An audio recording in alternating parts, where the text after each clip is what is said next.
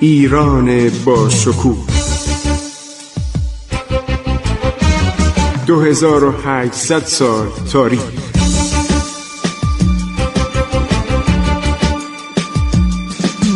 عبور از تاریخ.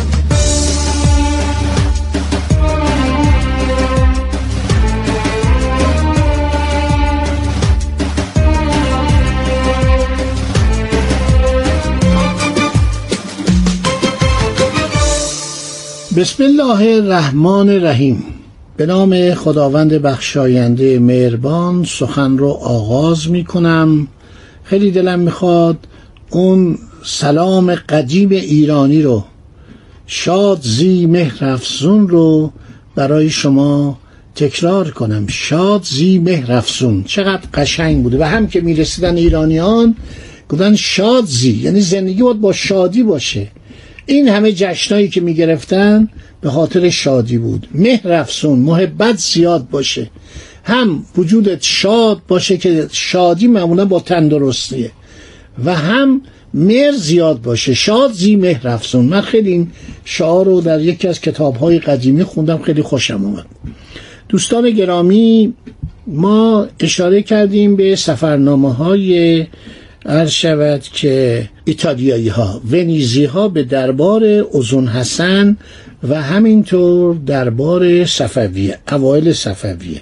جوزفا باربارو و آمبرزیو کنترینی و همینطور شخصی به نام کاترینو زینو. خیلی اطلاعاتش عالیه. بعد یک شخص دیگه هست در زمان شاه طهماسب وینچنتیو الساندری.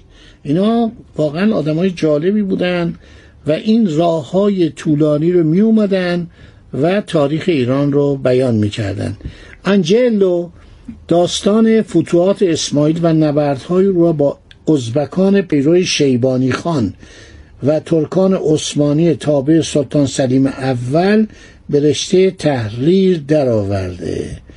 و همینطور وینچنتو پرساندری درباره شاه تماس صحبت کرده و بسیار جالب خواندنی است این کتاب. حقیقتا این کتاب خواندنیه. من یک روز رفتم کتابخانه ملی. خیلی دلم سوخت. نمی‌دونید چقدر کتاب به زبان انگلیسی و فرانسوی هست اونجا که هنوز کسی لای این کتاب رو باز نکرده. وقتی شما این کتاب ها رو می‌خونید نگاه می‌کنید بررسی می‌کنید اصلا برمیگردید به گذشته.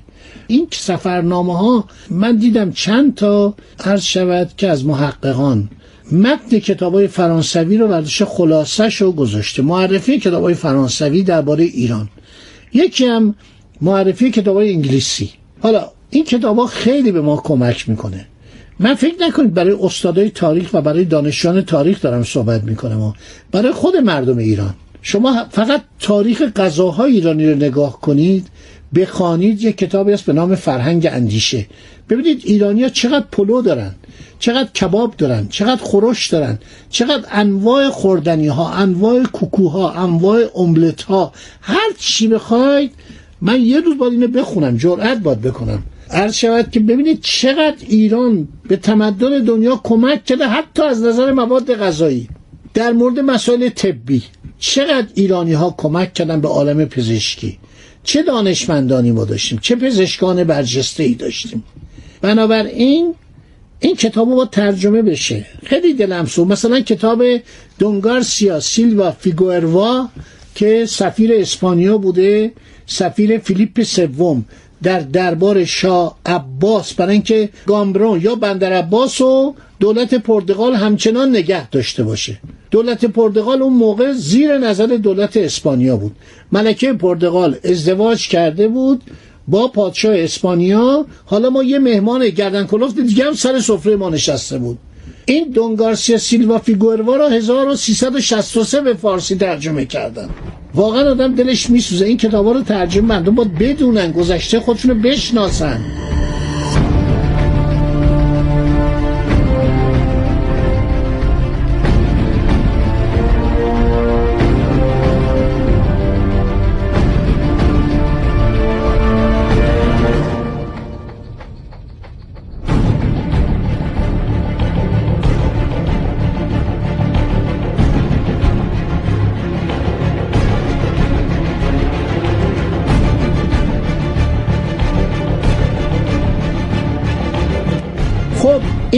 کسانی که اومدن به ایران زمان اوزون حسن یکی از اینا آنجلوه آنجلو بسیار کتابش مفصله و درباره روابط عثمانی و مصر و شکست سلطان مصر.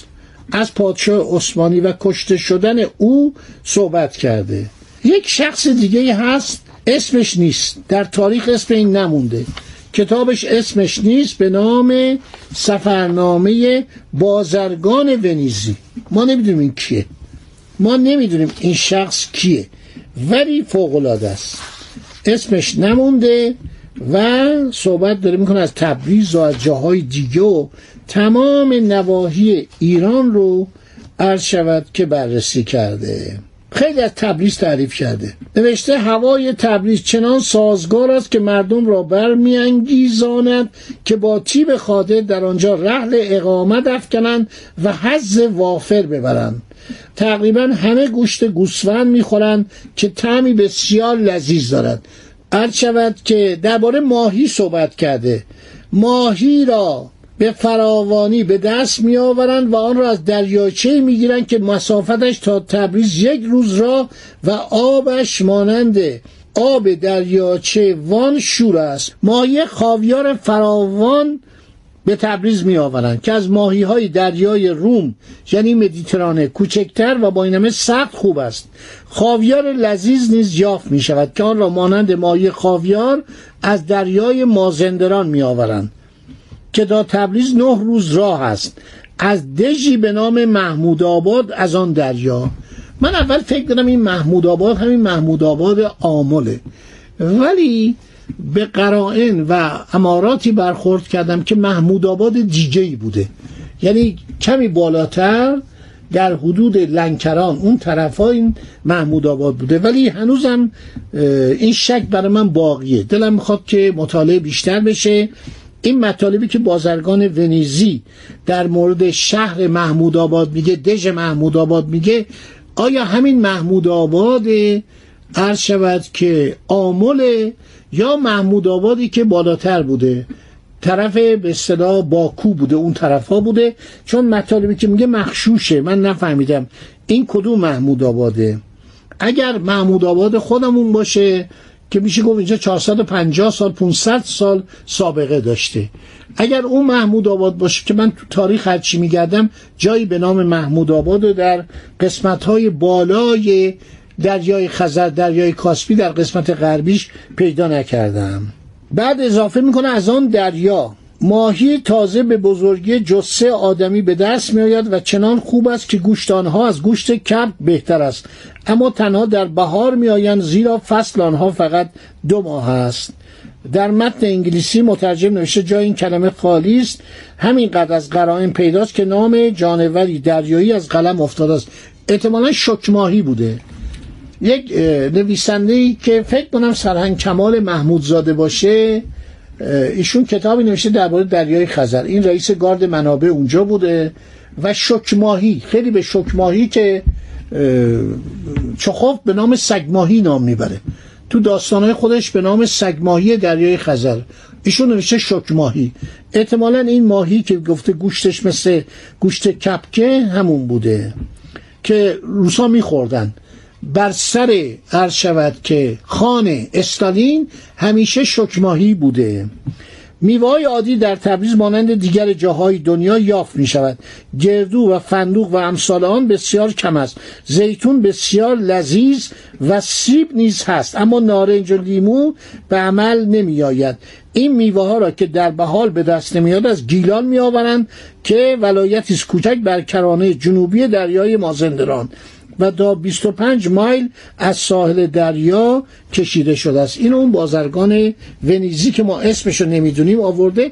انشالله باقی مطالب رو در برنامه آینده براتون تعریف می‌کنم. خدا نگهدار شما باد.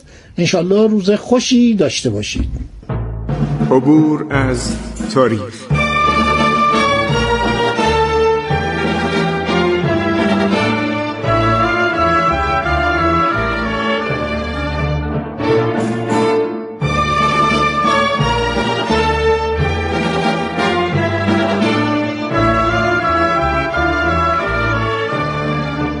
ایران با شکوه. 2800 سال تاریخ. سرگذشت ایران ما به روایت خسرو معتزد.